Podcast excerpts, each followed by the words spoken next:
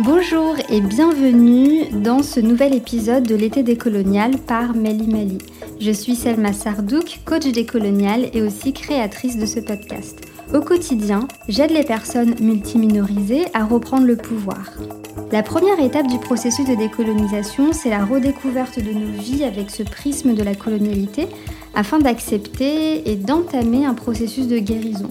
Je t'invite donc chaque vendredi à écouter une conversation avec une femme passionnante qui nous donnera les clés pour comprendre la colonialité et la décolonialité dans son domaine d'expertise. Aujourd'hui, je reçois Asma Belalia. Elle est coach en sexualité, plus particulièrement coach d'empouvoirment sexuel féminin.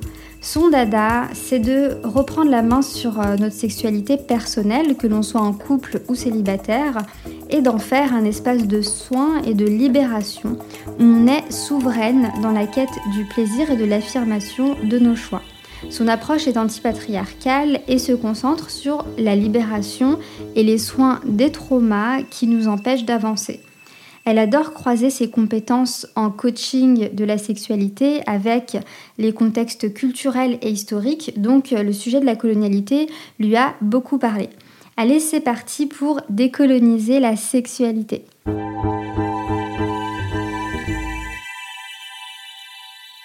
Bonjour Asma. Bonjour Salma. Comment ça va? Ça va très bien et toi? Bah super, merci. Je suis ravie de, de te recevoir aujourd'hui pour parler de sexualité et de la décolonisation de notre rapport à la sexualité. Ouais, moi aussi, je suis pas hâte. merci euh, d'avoir accepté cette, cette invitation. Est-ce que tu pourrais, euh, pour commencer, juste te présenter pour nos auditoristes Ouais, donc moi c'est Asma et je suis euh, sex coach. voilà, pour la petite histoire, j'étais ingénieure à la base, j'ai bossé 5 ans dans des startups dans un domaine qui n'a rien à voir avec la sexualité. Euh, et ensuite, euh, bah, j'en ai eu un peu marre euh, de la carrière qui, voilà, qui m'excitait pas plus que ça. Et du coup, j'ai décidé de reprendre mes études pour faire un tout autre métier. Et aussi, voilà, un peu un peu aussi par remise en question de plusieurs de mes réalités, dont bah, mon lien à ma, à ma, sexualité qui m'a beaucoup fait réfléchir et beaucoup changé et qui m'a amené du coup à cette carrière. Ok, super. Et du coup, c'est quoi euh, une, une sex coach? Alors, euh, déjà, c'est quoi un coach? Parce que je pense que ça vaut le coup de le rappeler euh, parfois. du coup, ouais, un coach, bon, tu connais la définition, hein, c'est quelqu'un qui, qui va accompagner ses clients ou ses clientes un peu dans leur chemin pour trouver leur vérité, quel que soit, enfin, dans différents aspects de leur vie, pour réaliser des désirs qui leur sont propres. Et euh, du coup, bah, un sex coach va juste être plus spécialisé sur des outils qui sont propres à la sexualité. Et du coup, pour, euh, pour aider sur pas mal de problématiques liées à la sexualité et dont on va parler d'ailleurs, je pense, pendant tout l'épisode. Donc, ça va être euh, euh des problèmes liés au plaisir ou des problèmes liés aussi à la relation qu'on a à notre sexualité, euh, à, toutes les émotions en fait qui vont être liées à notre sexualité comme la culpabilité, la honte, etc. Il y a vraiment plein de sujets dedans, que ce soit des sujets hyper concrets comme l'atteinte de l'orgasme ou des sujets qui sont vraiment plus dans dans la réalisation de soi, on va dire. Et, euh, et notamment, ce qui est intéressant, c'est que, en tout cas, c'est ma formation et je pense que c'est important de le dire aussi, euh, c'est que je suis formée sur des techniques dites somatiques. Donc, c'est des techniques qui passent par le corps. Euh, en plus, bah, des méthodes émotionnelles et mentales qui sont bien connues des métiers de coaching. Et ça, c'est assez intéressant parce qu'en fait, en sexualité, vu que ça touche beaucoup, enfin, c'est vraiment des choses qui sont très liées à notre corps. Hein, euh, c'est vraiment notre sensibilité, nos sensations. Et du coup, travailler avec le corps, ça a souvent un, enfin, ça a même totalement euh, beaucoup plus de valeur transformative, on va dire.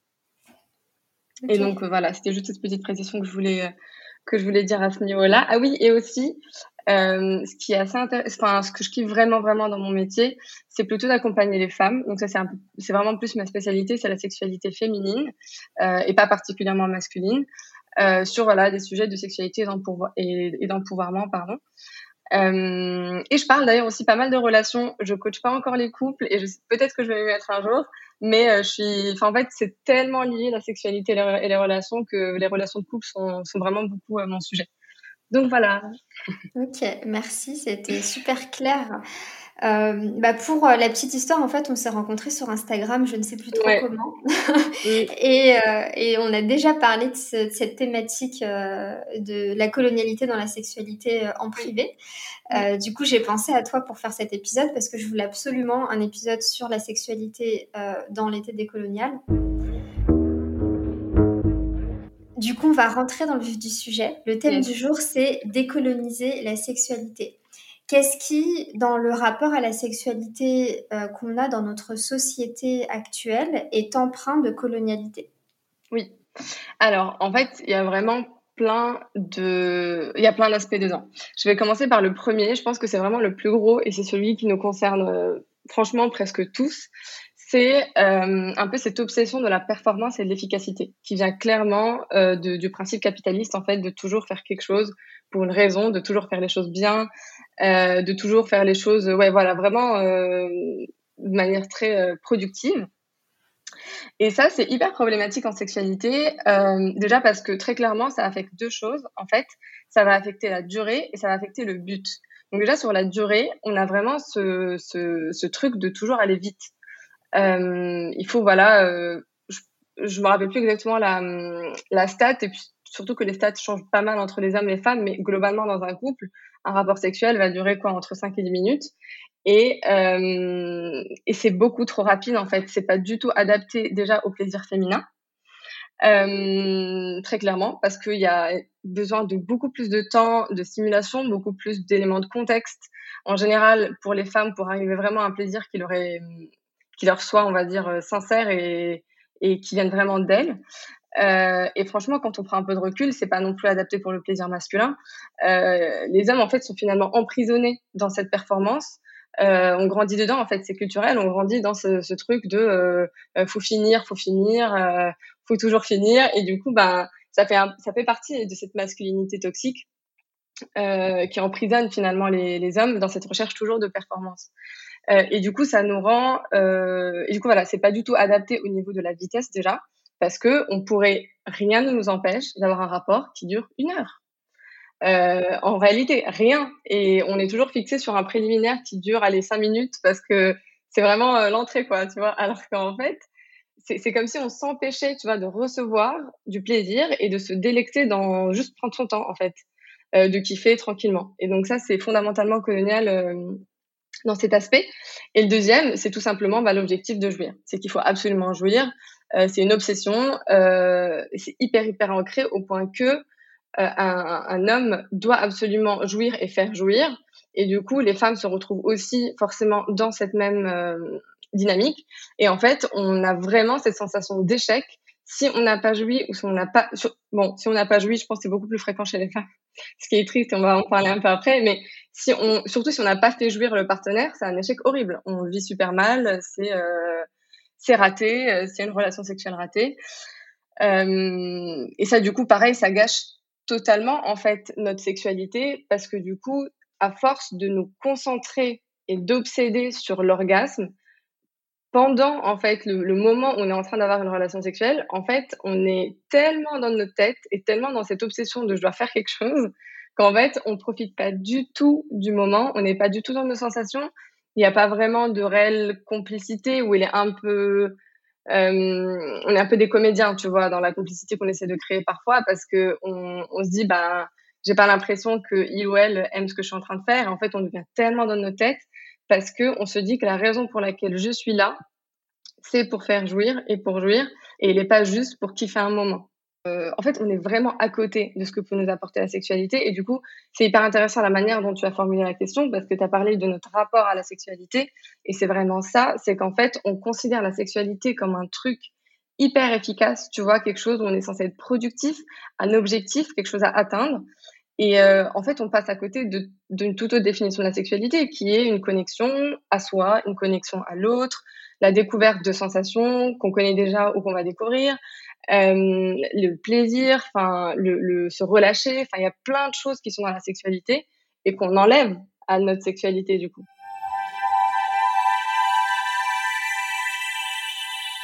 Et tu vois, un autre aspect de la, colonialité de notre rapport à la sexualité, ça va aussi être, euh, ça c'est un truc que je trouve assez intéressant, c'est un peu l'arrogance que je retrouve énormément en France et en fait en, Europe, qui, vient en fait de, de, du colonialisme, qui est de dire on est un peuple libre et élevé intellectuellement, c'est impossible qu'on ait des problèmes dans notre sexualité, euh, et qui enferme un peu tout le monde dans un mensonge. C'est un peu le truc que moi j'appelle le marketing de la liberté. Et, euh, et c'est vraiment incroyable parce que je tombe vraiment souvent sur des, sur des Français qui me disent non mais euh, il y a des cultures où les femmes n'ont vraiment aucun droit, euh, nous c'est le paradis, je vois pas pourquoi tu t'emmerdes à parler de sexualité.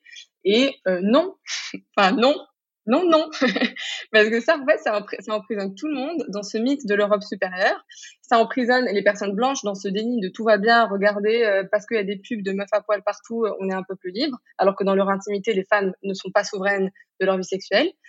Euh, et d'ailleurs, c'est assez intéressant parce qu'on voit, moi je le remarque énormément, que ce soit sur les réseaux et même dans les conversations, le féminisme est beaucoup remis en question en Europe parce que on voit qu'il y a une liberté de, des droits, parce que les femmes en général peuvent s'habiller comme elles veulent dans l'espace public.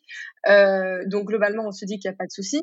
En fait, il y a énormément de gens qui remettent en question l'existence du patriarcat, qui disent non mais vous inventez des trucs qui n'existent pas, les féministes, vous êtes complètement folles ce qui est d'ailleurs une ambiance qu'on enfin que moi je retrouverais pas au Maroc. Il y a, il y a, c'est très rare de trouver un Marocain qui te dit t'as inventé le patriarcat. On est tous d'accord.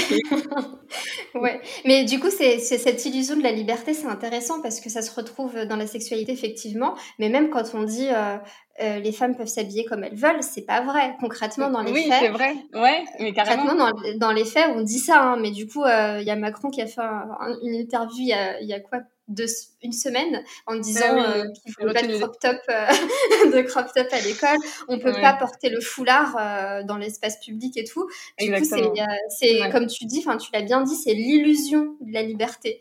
C'est ça, exactement. Et un truc d'ailleurs que je trouve hyper intéressant, j'ai vraiment envie d'en parler, surtout s'il y a des personnes blanches françaises qui nous, qui nous entendent, c'est vraiment hyper intéressant de s'en rendre compte. J'ai envie de faire passer ce message c'est en fait de penser qu'un pays musulman est un pays obscurantiste. Ça vraiment faut arrêter. Et j'ai envie de parler d'une anecdote très particulière qui illustre ça. C'est une amie à moi qui a été au Maroc. Euh, ok, très bien. Et comme tout touriste au Maroc, et à juste titre d'ailleurs, elle a visité un souk. Très bien, tout va bien. Et elle s'est rendue compte que, enfin, elle a été choquée plutôt de voir, de croiser des Marocaines. La majorité d'entre elles, tu vois, elles étaient rangées là-bas avec le, foulard, quoi, classique. Euh, pour, pour ouais, une grande partie d'entre elles, d'après ce qu'elle m'a, ce qu'elle m'a dit. Et elle était choquée de voir qu'en fait, elles achetaient leur lingerie, leurs culottes, leurs soutifs dans la rue du souk, tu vois. Dans des boutiques qui sont tenues par des hommes sans aucune pudeur parce qu'il y en a pas tu vois conseillé par un vendeur euh, homme qui leur dit ah tu veux cette couleur? Ah oui euh, c'est pas cette taille nanana, sans aucune gêne tu vois et euh, ce qui est hyper intéressant, c'est que son étonnement, c'était pas juste de la surprise euh, innocente et sincère de dire euh, ah bah tiens c'est étonnant comparé à la France, tu vois, euh, nous on n'aurait pas fait ça. Non, son étonnement c'était pour un pays musulman c'est bizarre. Mmh. Et ça c'est fou parce que c'est choquant pour deux raisons d'après moi. La première, c'est qu'elle ne voit dans le pays, dans le Maroc, uniquement le fait qu'il soit musulman et elle choisit d'effacer tout le reste de sa culture. Oui. Alors que c'est pour un pays comme le Maroc, c'est absolument scandaleux d'un point de vue historique de faire ça. Et en plus, elle fait le lien entre musulman égale obscurantiste, grand malade mental. Euh, enfin voilà. Ouais. Et, et, ça, ouais, je pense que c'est hyper important de, de s'en rendre compte et, de, et du coup de, de, se libérer en fait de cette arrogance qui en fait ne rend service à personne parce que je trouve vraiment que les femmes en France sont énormément emprisonnées dans cette illusion d'être libres alors que dans les faits, elles font énormément de sacrifices dans le, dans le quotidien. C'est des martyrs sans s'en rendre compte, quoi. Oui. Je comprends. C'est super intéressant ce que tu dis. J'entends deux choses. J'entends euh, déjà le lien avec le capitalisme, hein, euh, le, euh, le, le, fait de vouloir faire quelque chose forcément dans la performance, etc. Et aussi les sociétés, enfin la façon dont on perçoit le, la sexualité dans les sociétés catholiques. Parce que, euh, parce que du coup cette euh, est-ce que tu pourrais expliquer un peu le lien entre euh, entre le fait d'être obligé de jouir ou de faire jouir et, et la colonialité dans la sexualité du coup? En fait je le lis énormément et je vais préciser mon idée mais je le lis vraiment beaucoup au, au patriarcat européen qui s'est mondialisé en fait finalement qui fait que du coup, bah, un patriarcat qui a été très très propre à l'histoire européenne, à ce qui s'est passé pendant le Moyen Âge, la Renaissance, etc., euh, qui a beaucoup contrôlé les femmes et qui est lié au catholicisme, comme tu l'as dit, en fait, va du coup finalement, bah maintenant, déjà c'est mondialisé à travers la colonisation et finalement maintenant devient presque la norme hein, dans le monde. Et euh, notamment, du coup, le, le fait que la pénétration est au centre de tout acte sexuel, ça c'est un truc, c'est vraiment un principe très catholique euh, qui lie le sexe à la procréation et euh, qui a beaucoup été utilisé pendant euh, plusieurs époques en Europe pour justement contrôler le sexe, interdire le sexe, en faire quelque chose de vraiment qui n'est pas du tout censé être lié au plaisir. Le plaisir, c'est mal. De la même manière que la gourmandise est un péché capital, hein, d'ailleurs. Et donc dire que ben, voilà, le plaisir, c'est mal, donc le sexe, ça sert uniquement à faire des enfants. Et, et, ça, ça a énormément affecté d'ailleurs la sexualité féminine. Pourquoi? Parce que quand on dit que euh, le sexe sert uniquement à faire des enfants et qu'on remarque que pour les hommes, ça se traduit par un orgasme, bah, du coup, en fait, le, ça, ça, fait que forcément, on se dit, bah, du coup, c'est que les femmes, c'est pareil. Parce qu'en fait, tout le raisonnement qu'on a sur la sexualité féminine depuis des années est juste calqué sur les hommes. Euh, l'excitation féminine doit être comme celle des hommes, elle doit être rapide, efficace. Euh, l'orgasme euh, féminin est comme l'orgasme masculin, alors que ça n'a rien à voir. Et en fait, là, il s'est passé la même chose. Et du coup, parce que les hommes doivent jouir pour produire du sperme pour faire des enfants, les femmes, du coup, c'est pareil. Et donc, euh, bah, pour les femmes, il y a, du coup, ça s'est transmis, cette obligation de jouir et de jouir comme un homme. C'est-à-dire d'avoir un peu cette même sensation, tu sais, de, pic incroyable, extraordinaire, qui redescend juste après. Alors qu'en réalité, le corps féminin, entre guillemets, est capable de produire différents types d'orgasmes qui sont beaucoup plus créatifs, si tu veux, que juste ça, tu vois. L'orgasme le, du pic euh, qui monte tout en haut et qui descend, c'est un orgasme clitoridien. C'est celui, je pense, qu'on connaît, la majorité d'entre nous connaissons, parce que c'est le plus, je pense, c'est le plus visible et celui qu'on ressent de manière plus prégnante, on va dire. Euh, et en fait, c'est normal qu'il ressemble à l'orgasme masculin parce que euh, c'est le même organe, si tu veux. Quand on était bébé, tu sais, au moment où on se sépare et qu'on devient soit euh, petit garçon, soit petite fille, euh, en fait, l'orgasme, enfin, l'organe qui devient euh, le pénis, en fait, c'est et le gland du, pénis chez la femme devient le clitoris. Et c'est pour ça qu'en fait, notre stimulation clitoridienne est aussi similaire à, bah, l'orgasme masculin de la pénétration.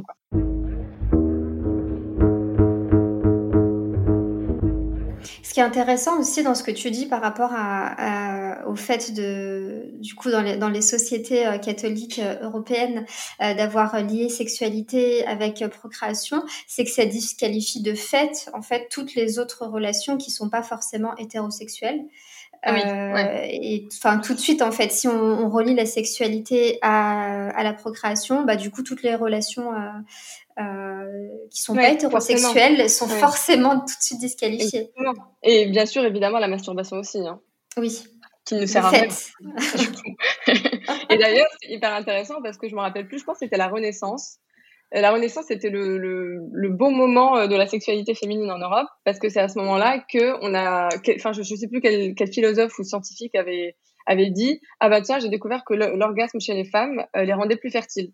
Et mm. d'un coup, tous les médecins conseillent aux femmes, euh, touchez-vous, touchez-vous, masturbez-vous, euh, c'est génial.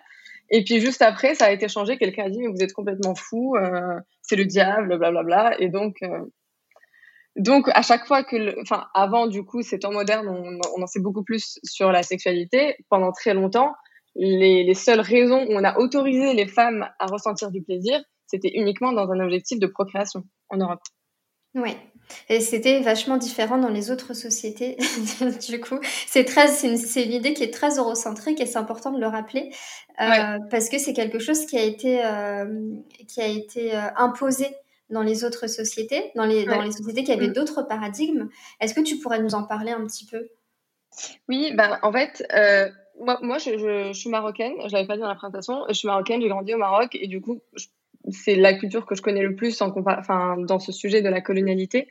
Et typiquement, euh, d'ailleurs, j'en parlais avec toi la dernière fois, les sociétés colonisées étaient perçues quand les colons sont arrivés comme étant très permissives. Euh, et donc, du coup, bah, forcément, euh, quand ils sont arrivés, ils ont forcément énormément affecté la place des hommes et des femmes. Euh, et c'est resté jusqu'à présent, comme par exemple le fait que les sociétés amazirs et les sociétés berbères du Maroc étaient à la base matriarcales, où les femmes avaient beaucoup de, de, déjà, elles avaient un immense rôle dans la transmission de la culture et, et, et hum, beaucoup plus également dans la une liberté sexuelle, de transmettre des savoirs dans la sexualité et également au niveau de, hum, de tout ce qui va être fertilité, euh, soins du corps, euh, tout ça, c'était vraiment une science qui était, qui appartenait aux femmes en fait, euh, et qui se transmettait de femme à femme, et euh, il n'y avait pas ce contrôle euh, de la de la sexualité féminine, de ce qu'elles ont le droit de ressentir du plaisir ou pas. C'était quelque chose qui se transmettait finalement entre femmes. il y a pas mal de choses d'ailleurs dans la culture. Je parle de la culture marocaine parce que c'est celle que je connais bien, mais je pense qu'on peut vraiment en parler pour plein de cultures et au moins toutes les cultures euh, d'Afrique du Nord. C'est par exemple rien que l'existence des hammams, qui sont des euh, des lieux de retrouvailles euh, de femmes où déjà rien que le fait de voir des corps féminins nus devant soi, ça nous, il y, a vraiment énormément de, on n'est pas renvoyé à une image d'un corps qui soit sale, tu vois, où euh, on on n'a pas confiance en notre corps parce que on a pris du poids ou parce que c'est un paradigme qui n'existe pas. C'est vraiment, il y a une acceptation incroyable des corps de tout le monde. Et ce sont aussi des espaces où il y a beaucoup de conversations, beaucoup d'échanges, beaucoup de complicité et donc forcément aussi pas mal de conversations sur euh, ce qu'est la vie d'une femme, euh, euh, entre autres la sexualité, etc. J'ai passé pas mal de temps en plus ces derniers mois à chercher des sources là-dessus et j'arrive pas à trouver vraiment des, des écrits, je sais même pas s'il y en a, tu vois, hyper enfin, qui parleraient de ça, de cette sororité qu'il y a dû avoir à cette époque-là. Ça m'énerve euh, un peu. Du coup, euh, Fatima, Fatima Mernissi, là, que je t'avais, que je t'avais, euh, ah ouais, okay. elle en parle parce qu'elle a grandi dans un harem. Ah, trop euh, bien. Faut vraiment en fait, que je lise. Ouais.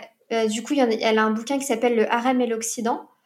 Euh, qui, est, euh, qui est super et du coup elle parle de ça, de, euh, de ce que c'est que grandir dans un harem, de ce que ça veut dire euh, d'être une femme, de ce que c'est que la sororité ah ouais, en tant que femme. Et justement, c'est ce que ce que ce qu'on disait la dernière fois. dans un de ses livres, elle a écrit que en Occident, on, enfin du coup dans les sociétés européennes, on a une mauvaise image de des de la façon dont sont traitées les femmes dans les sociétés, euh, dans les sociétés musulmanes notamment. Et elle dit que dans ces sociétés musulmanes, on enferme les femmes dans des espaces euh, qui finalement leur donnent, euh, leur donnent une certaine liberté d'échange, etc. Alors que dans les sociétés européennes, on enferme les femmes dans l'image qu'elles ont d'elles-mêmes. Et je trouve, je trouve ça tellement fort. Ouais, ouais, cette, ouais. C'est incroyable. Ouais, c'est super fort et c'est tellement, c'est mm. tellement vrai. Et en plus, du coup, pendant pendant le, la colonisation, il y a eu euh, une certaine fétichisation, pardon, euh, de ces espaces fermés où il y ah avait, euh, où il y avait il y avait que des femmes entre elles. Il y avait euh, vraiment, euh, euh, enfin, on voulait rentrer dans ces espaces. Comment ça Il y a des espaces où avec des femmes, les hommes n'ont pas le droit de rentrer dans ah ces espaces. Et d'ailleurs, je pense que ce serait intéressant de, de parler de fétichisation raciale au, sens large. on peut on peut pas parler de sexualité et de colonialité sans parler de fétichisation, vu vu comment ont été fétichisées les personnes colonisées. Et du coup, j'aimerais bien que que tu nous dises comment la fétichisation des personnes racisées influe sur notre, personne, euh, sur notre rapport à la sexualité en tant que personne euh, racisée. Ouais. Alors, donc déjà, la fétichisation raciale, euh, mini micro définition, c'est cet engouement sexuel pour une personne d'une race définie, tout simplement. et parfois, d'ailleurs, c'est accompagné de pratiques particulières qui ont été fantasmées sur la culture on pense à la beurette et donc on pense euh, forcément à la beurette anale euh, qui accompagne beaucoup de porno euh, de notre époque malheureusement.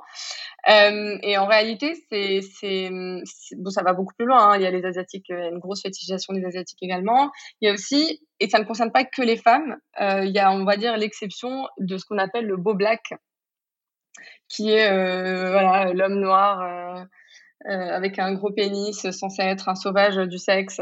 On voit bien l'image quoi qui est derrière. Euh, et du coup, c'est voilà, c'est clairement un héritage, comme tu disais, euh, du colonialisme. C'est cette admiration de l'exotisme. En fait, c'est vraiment prendre les colonisés pour des animaux dans un zoo, qui, ce qui a d'ailleurs eu lieu pendant l'époque coloniale. Euh, cette curiosité de dire ah bah regardez, ils sont comme ça. et puis avoir un peu ce, fantasme sur un corps qui soit différent, sur un corps qui danse d'une certaine façon, qui danse avec ses hanches, euh, et de vraiment euh, d'avoir cette relation de pouvoir par rapport à ce, à ce, à ce corps. Du coup, c'est hyper déshumanisant. Parce que du coup, historiquement, évidemment que c'est très choquant parce qu'on parle, on, pense réellement à ces, à ces qui existaient, hein, à cette image hyper de, de, soumission. Euh, du colon de, à l'époque de la colonisation.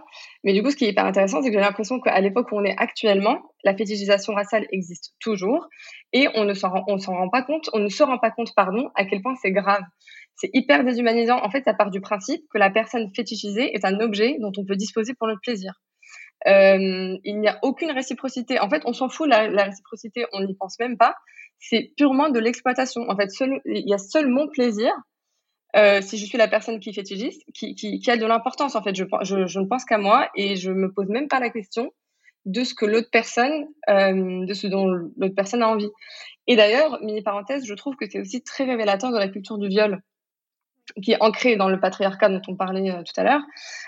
On fantasme sur un plaisir dont, la, racine, dont la base se trouve dans une inégalité de pouvoir. Et le viol est une question de pouvoir, c'est exercer son pouvoir sur quelqu'un le viol n'a rien, petite parenthèse, le viol n'a rien à voir avec la sexualité. Le viol, c'est une question d'exercice de pouvoir. Et du coup, bah, on se retrouve pile dedans, en fait. C'est la culture du viol de euh, cette personne est un objet, j'en fais ce que je veux. Euh, et du coup, d'un point de vue euh, de la personne fétichisée, pour répondre à ta question, c'est tout simplement un rappel traumatique. Parce que du coup, bah, l'oppression sexuelle, notamment et majoritairement sur les femmes, a toujours été une arme de guerre colonisatrice. Euh, partout, quelles que soient les colonies d'ailleurs, euh, et qui a marqué le, les corps et les esprits de nos ancêtres. Et du coup, malgré la décolonisation qui a eu lieu, factuellement, on est d'accord, la décolonisation a eu lieu, la fétichisation raciale est toujours là. C'est un vestige de cette époque. Et du coup, en fait, ça nous rappelle le trauma de nos ancêtres, forcément. Parce que le rapport de, soumis, de soumission est tellement identique. C'est frappant. C'est exactement le même rapport de soumission qu'on a. Euh, et qui nous rappelle, en fait, constamment ce trauma de soumission et cette époque-là en fait, il y a énormément de conséquences sur notre rapport à la sexualité qui, vont différer d'une personne à l'autre. Euh, là, je pense à quelques-uns. Euh, premièrement, cette hypersexualisation intrusive, le fait d'avoir l'impression que son corps est, vraiment vu comme euh, un objet sexuel, quoi, quelque chose de waouh, cette admiration malsaine, tu vois, cette impression d'être un objet. En fait, on intériorise vraiment un, une, très faible estime de, soi qui, qui a un impact incroyable sur notre sexualité. Moi, j'aime beaucoup le terme anglais de unworthiness parce que je trouve qu'il exprime vraiment bien, tu sais, cette sensation de ne pas mériter mieux, tu vois, de ne pas mériter d'être aimé, d'être apprécié pour qui on est vraiment, mais pour l'image qu'on renvoie, pour cette espèce de fantasme, euh, ouais, de fantasme de colonisation, quoi, de la personne exotique. Et du coup, la faible estime de soi, c'est on n'y pense pas forcément au début, on pense à d'autres conséquence à la faible estime de soi. Mais en fait, c'est hyper important en sexualité parce que c'est exactement ce qu'il faut. C'est le terreau fertile pour s'enfoncer dans des relations abusives. Euh, c'est comme si on entraînait notre corps à supporter les abus. Euh, c'est exactement pour ça. Et d'ailleurs, je pense qu'on va vraiment tous, euh, et, enfin toutes majoritairement, comprendre ça. C'est le fait de simuler, par exemple, de savoir qu'on est en train d'avoir une relation sexuelle qui ne nous fait pas plus kiffer que ça, mais de la subir quand même. C'est vraiment cette sensation de se dire, bah, de toute façon, on n'a pas le choix. Et du coup, c'est comme si on entraîne notre corps et on entraîne aussi notre psyché, notre cerveau émotionnel à ne pas prioriser notre plaisir. Notre plaisir ne compte pas, donc euh, bah, on peut subir de faire plaisir à quelqu'un d'autre, que quelqu'un d'autre profite de nous. Donc en fait, on donne notre sexualité finalement, mais c'est pas du tout quelque chose dont on est souveraine. Et donc ça, c'est hyper important. Euh, il y a une autre conséquence qui est presque à l'opposé. Euh, moi, c'est une conséquence que je connais bien parce que c'était plutôt celle-là que j'ai intériorisée moi personnellement. C'est le fait de devenir très alerte. En fait, on intériorise la peur que l'autre cherche à profiter de nous à tout prix. Euh, et très particulièrement, en fait, de ne pas faire confiance aux hommes, mais très particulièrement aux hommes blancs. Parce qu'on sent en fait cette obsession qu'il y a à notre corps. On sent qu'en fait, ce que la personne voit en nous n'est pas qui on est, mais c'est ce fantasme qu'on renvoie, tu vois. Euh, et du coup, la conséquence dans notre sexualité, c'est qu'en fait, à force de vouloir nous protéger de la souffrance, quelque part à juste titre, parce qu'on en a besoin, il y a un trauma qui est vivant en nous, on se ferme. On se ferme à ressentir l'amour, on se ferme à ressentir le plaisir. C'est vraiment comme si, tu vois, on fermait la vanne. On devient assez contrôlant, le lâcher prise devient impossible. Et le lâcher prise, c'est presque la condition sine qua non pour le sexe. C'est la condition pour l'orgasme, c'est la condition pour tellement de choses. Et, euh, et, du coup, oui, on devient vraiment très contrôlant et, et on rentre dans une boucle infinie. Tu vois, la, la, boucle infinie de j'arrive pas à lâcher prise, sauf qu'en fait, plus on y pense, moins on y arrive. Et euh, en fait, on, est, on a le cœur fermé. Et je m'étais noté aussi un autre, euh, une autre conséquence que je trouve hyper intéressante là-dessus, c'est qu'en fait, euh, on peut aussi aller encore plus loin et se créer un faux soi qui soit hyper libéré pour se convaincre que tout va bien. En fait, on perçoit vraiment cette, hypersexualisation euh, qu'on fait de nous, le fait qu'on soit l'objet du désir de quelqu'un, tu vois. Et euh, ça nous dérange, évidemment que ça nous dérange parce que ça crée beaucoup de, de honte et d'inconfort. Et du coup, on décide d'endormir cette partie de nous qui en fait est complètement confuse complètement inquiète parce qu'on ne sait pas comment la gérer. Et du coup, on va avoir un comportement qui va être complètement inverse. On va faire la fête, on va avoir plein de relations avec des inconnus. Ce qui en soi n'est pas un problème, tu vois, d'avoir des relations avec des inconnus euh, même tous les jours. Le problème, c'est quand ce sont des relations qui ont pour, enfin, quand c'est un comportement qu'on a pour camoufler en fait notre mal-être initial. Euh, quand elles sont pas réellement satisfaisantes, on les fait un peu comme pour jouer un rôle, pour montrer, pour nous montrer à nous-mêmes qu'on est au-dessus de ça qu'on n'est pas victime de ça, qu'on ne veut pas laisser notre corps euh, comme possession, on, on peut pas, on peut pas laisser quelqu'un d'autre posséder notre corps, on veut pas. Et donc pour reprendre le, dessus, on décide d'être nous hypersexuels, mais du coup on est vraiment, des comédiennes dans ce rôle, tu vois. Et d'ailleurs c'est intéressant parce que quand on regarde les, interviews d'actrices porno qui ont arrêté, je dis pas que c'est le cas de toutes les actrices porno, hein, mais certaines d'entre elles sont rentrées dans, ce schéma-là et le disent après coup. Elles disent j'en avais besoin parce que j'avais besoin d'être sûre que je pouvais être au-dessus et de pas être victime de ce système.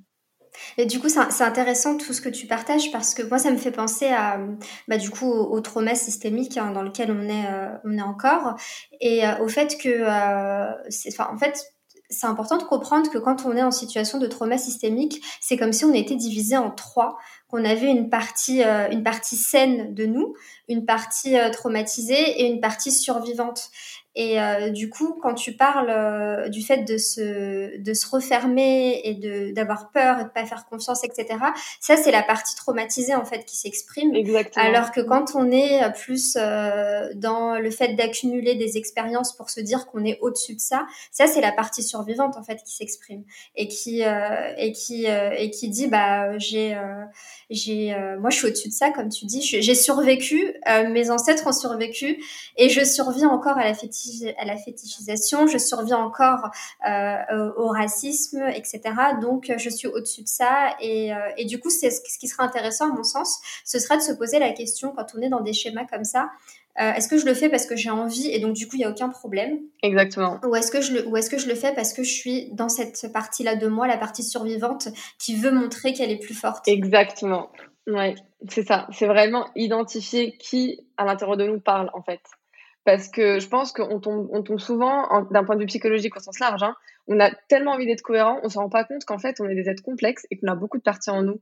Et qu'en fait, finalement, si on avait de la compassion pour les parties de nous qui souffrent et qu'on se disait, attends, mais c'est quelle voix à l'intérieur de moi qui parle Finalement, euh, c'est exactement ce que tu dis. On, voit, on, a la réponse à nos questions. On, on sait en fait qu'est-ce qui motive chacune de nos actions et donc on peut prendre des décisions qui sont plus alignées en fait avec qui on est. Oui, complètement. Est-ce que tu pourrais nous parler un petit peu de, ton parcours à toi dans la décolonisation de ton rapport à la sexualité? Oui, c'est intéressant parce que j'ai jamais essayé de me décoloniser, tu vois. En tout cas, jamais consciemment de me dire que c'est ça que je suis en train de faire. Euh, c'est beaucoup plus venu en fait d'un d'une immense lassitude, je pense que c'est vraiment le terme, une lassitude de ma vie sexuelle qui était euh, j'avais pas de problème explicite, tu vois, comme par exemple, je sais pas, euh, il y a des personnes qui souffrent de douleurs, qui ont des, problèmes qui ne peuvent même pas être cachés, tu vois, tu peux pas te mentir. Moi, j'étais pas forcément dans ce cas-là, mais j'étais plus dans le cas où je me disais, je me suis vraiment posé la question, je me suis dit, attends, pourquoi est-ce que plus le temps passe, plus je m'en fous de ma sexualité? Euh, Qu'est-ce que ça représentait en fait pour moi le sexe pendant toutes ces années? Pourquoi est-ce que j'en fais en fait? C'est quoi le why? Et euh, aussi la question, tu vois, fatale de me dire, une asthma qui soit sexuelle et heureuse, ça ressemble à quoi? En fait, c'est quoi? Qui, suis-je dans, ce monde de la sexualité, tu vois? Euh, Et, euh, et, du coup, en fait, ce que j'ai décidé à faire à ce moment-là, parce que j'étais vraiment en mode, euh, j'ai envie de comprendre, c'est que j'ai juste arrêté toute relation sexuelle avec avec mon mari. Je suis mariée depuis deux ans maintenant, et j'ai juste arrêté, tu vois. Euh, tout arrêté, c'était marrant parce que je me disais, là, je, je, veux plus rien, tu vois. Là, j'ai envie de comprendre, je veux que quelqu'un m'explique. Et euh, c'est assez marrant parce que je, suis vraiment partie du coup en mode grosse croisade, tu vois, pour essayer de comprendre ce qui ce qui, ce qui se passait, etc. Et c'est là qu'en fait, ça m'a, ça, m'a et ça nous a fait dans, dans mon couple le plus grand bien parce que je me suis rendu compte euh, que effectivement, je ne faisais pas l'amour pour les bonnes raisons et qu'en fait, j'étais pas totalement présente en fait. Je le faisais pas pour moi et qu'il y avait une grosse part en fait de moi qui était effacée dans ce process. Et du coup, c'est marrant, mais par projection, c'était aussi le cas de mon mari, tu vois. Il était aussi effacé finalement dans ce truc-là. On était tous les deux tombés dans ce piège de ne pas savoir pourquoi on était là, euh, pourquoi on le faisait. Euh, tu as la passion du début d'une relation qu'on a tous connue, tu vois. Mais passer ça, en fait, ce vide qui arrive au bout d'un moment, tu te dis, ouais, mais attends, on a loupé un truc en fait. Et du coup, ce qui m'a vraiment beaucoup aidé, moi, c'était de faire ce que j'appelle des méditations somatiques euh, guidées. Donc, c'était, je me suis fait euh, coacher, euh, suivre à ce niveau-là, et ça m'a beaucoup permis en fait de, de, redécouvrir mon corps toute seule, tu vois, de libérer toute seule des traumas que j'avais en moi. Ça m'a permis en fait, tu vois, d'accéder aux couches les plus profondes de mon système nerveux et de me rendre compte que j'avais des réponses traumatiques que j'aurais jamais devinées, tu vois. Jamais j'aurais su que j'avais ça. Tu m'aurais dit ça il y a quelques années, je t'aurais dit, mais t'es complètement malade, tu vois. Et, et pour te donner un exemple, tu vois, un exemple concret qui, je pense, va parler à beaucoup d'entre nous, je me suis aperçue euh, qu'à chaque fois, tu vois, au moment de la pénétration, mon corps était, mais vraiment au fond de moi, c'était pas quelque chose euh, consciemment je me rendais compte, mais mon corps était crispé, comme s'il appréhendait une possible douleur ou un possible inconfort, tu vois. Et ça, ce qui est intéressant, c'est que c'est lié aux toutes premières relations que j'avais eues, tu vois. C'est comme si, et tu sais, c'est aussi lié à ce, délire hein, qu'on nous raconte, euh, la première fois ça fait mal. Euh, non, ça ne devrait pas faire mal. C'est juste que ça fait plaisir à la culture du viol que ça nous fasse mal, mais non. Et du coup, c'est comme si, tu vois, mon corps avait intériorisé ce trauma et depuis, il l'avait jamais oublié, tu vois. Qu'à chaque fois, à ce moment-là, il se disait attention, attention, euh, grosse alerte, les gars, ça va mal se. Et, euh, et, du coup, voilà, en fait, mon, chemin a vraiment commencé euh, petit à petit, euh, petite pratique guidée par, voilà, et j'étais toujours toute seule, tu vois. Je voulais que ce soit moi qui découvre mon corps. Je voulais vraiment que je découvre mon anatomie, que je découvre mes sensations pour moi, tu vois. Que si j'ai un orgasme, je voulais vraiment l'avoir pour moi et ça n'avait rien à voir avec ma relation qui d'ailleurs est vraiment très très bien. C'était juste que j'avais vraiment besoin que ça soit moi, tu vois. Je voulais reprendre le pouvoir, je voulais reprendre ma souveraineté et me dire que j'ai besoin d'avoir une raison qui soit empouvoirante pour moi. Je veux pas le faire par amour, même si c'est complètement justifié de le faire par amour, mais c'est une partie de moi qu'on m'a volée et je veux la reprendre. Et, euh, et voilà. Et de fil en aiguille, en fait, à chaque fois, c'est comme si je grignotais du, du, terrain. Tu vois, je grignotais un peu de, un peu de pouvoir, un peu de me dire. Euh, et un truc que j'ai vraiment envie de dire parce que c'est un truc dont on parle vraiment pas souvent en sexualité et pourtant c'est hyper important c'est le fait qu'en fait, la sexualité, c'est pas juste une question de plaisir ou d'orgasme, même si c'est déjà très bien euh, en soi. Mais c'est qu'en fait, la sexualité peut littéralement devenir un outil de développement personnel. Et ça l'est devenu pour moi.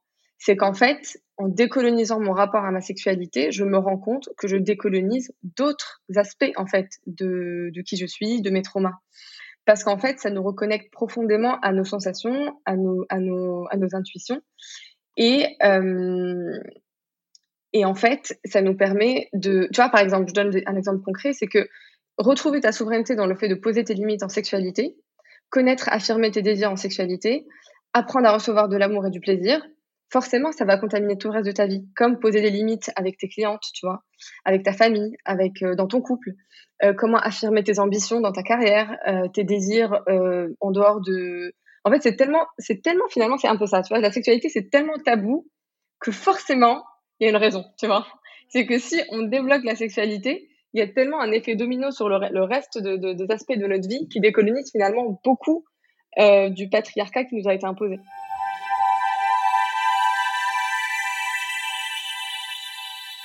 C'est super intéressant parce que justement, le processus de décolonisation, finalement, il vise euh, à se décentrer de, du paradigme eurocentrique pour se reconnecter à soi et, et, à nos propres rêves. Du coup, que ce soit, que ce soit individuel ou collectif. Hein que collectivement on, arrive en fait à se décentrer vraiment du paradigme eurocentrique et qu'on arrive à se projeter dans un futur qui soit pas eurocentrique. Et euh, du coup c'est c'est un peu ce que j'entends dans ce que tu me dis là de de d'abord avant de d'aller dans une sexualité à deux, d'abord de te reconnecter à toi, de te déconnecter complètement de ce qui se passe. Parce qu'en fait finalement l'injonction c'est aussi de toujours faire euh, l'amour avec son, son ou sa partenaire et, euh, et, et, et de pas être forcément soi avec soi quoi pour rebondir sur ce que tu viens de dire, c'est hyper intéressant, c'est que, par exemple, sur le fait que, et c'est pour ça que j'ai tenu à le dire, que j'ai arrêté toute relation sexuelle avec mon mari pendant longtemps, ça, ça peut choquer des gens, et j'en ai vraiment conscience, c'est parce qu'en fait, ce qui est le, le, truc vraiment fou de cette histoire, c'est que ça a plus renforcé notre couple que l'inverse. Pourquoi? Parce que du coup, les conversations qu'on avait sur le sexe, elles venaient beaucoup de moi, j'avais beaucoup de choses à partager. Tu vois, que par exemple, quand je faisais une pratique et que je découvrais un truc, j'allais voir mon mec et je lui disais, non mais un truc de dingue, j'ai découvert un truc de malade, tu vois, et je lui explique et tout, et ça a créé un lien incroyable parce que ça m'a mis aussi au devant de la scène, tu vois, dans notre vie sexuelle. Et, et du coup, c'est forcément lui, c'était c'était hyper important pour lui parce qu'il a découvert tellement de choses à travers ça, et, et du coup, c'est hyper important de, ce que je veux transmettre dans ce message-là, c'est que si votre corps a besoin de quelque chose, moi en l'occurrence c'était ça, ce sera pas forcément le cas de tout le monde, faites ce qu'il vous dit si vous avez besoin de faire une pause, si vous avez besoin de quelque chose en particulier, faites-le, même si ça vous semble extrême, même si vous avez une pression de la société. Mais si vous avez besoin d'arrêter, arrêtez en fait. C'est que vous en avez besoin. Ok, merci. Et ça, c'est décolonisateur, tu vois, en soi, tu vois. Oui, mais complètement, complètement. C'est super. Bah, je te remercie, c'était super intéressant. Est-ce que tu pourrais juste nous dire où est-ce qu'on peut te retrouver si on a envie de suivre euh, tes, euh, tes, aventures de sex coach et, euh, et, et, de lire un peu ce que tu partages? Oui, alors j'ai un j'ai mon Insta qui est euh, Asma Belaya et où je partage la majorité de mon contenu. Euh, oui, et d'ailleurs là, je suis en train euh, de bosser sur mon site et sur éventuellement une newsletter. Donc, mais tout sera suivi et annoncé sur mon compte Insta. Donc, c'est là qu'il faut aller. ok, bah, je mettrai le lien comme d'habitude dans la description de cet épisode. Ça marche. Merci Asma. Merci à toi. Merci d'avoir écouté cet épisode jusqu'au bout. Pense à le partager autour de toi pour amorcer des réflexions ou des discussions autour de la sexualité. On a abordé beaucoup de sujets dans cet épisode avec Asma, mais le sujet de la sexualité est tellement vaste et comprend tellement de, nuances qu'on n'a malheureusement pas, pas pu tout aborder. Du contenu complémentaire sera donc proposé cet automne, notamment sur les questions LGBTQ. En effet, comme l'a rappelé euh, Romy dans l'épisode 4, euh, les questions LGBTQ, dans les pays euh, qui ont été colonisés, sont, sont, des questions qui sont très importantes. Par exemple, l'homosexualité n'a été pénalisée au Maroc que pendant la colonisation. Et de même, le spectre binaire du genre tel qu'on le connaît aujourd'hui, c'est une, conception pardon, qui est totalement eurocentrique. Du coup, il y a pas mal de contenu complémentaire qui sera proposé via le podcast euh, dès cet automne. Si tu veux continuer la discussion avec moi d'ici cet automne, je t'invite à rejoindre ma communauté privée en cliquant sur le lien dans la description de cet épisode. Je te dis à la semaine prochaine pour un nouvel épisode de l'été des coloniales par Meli Meli.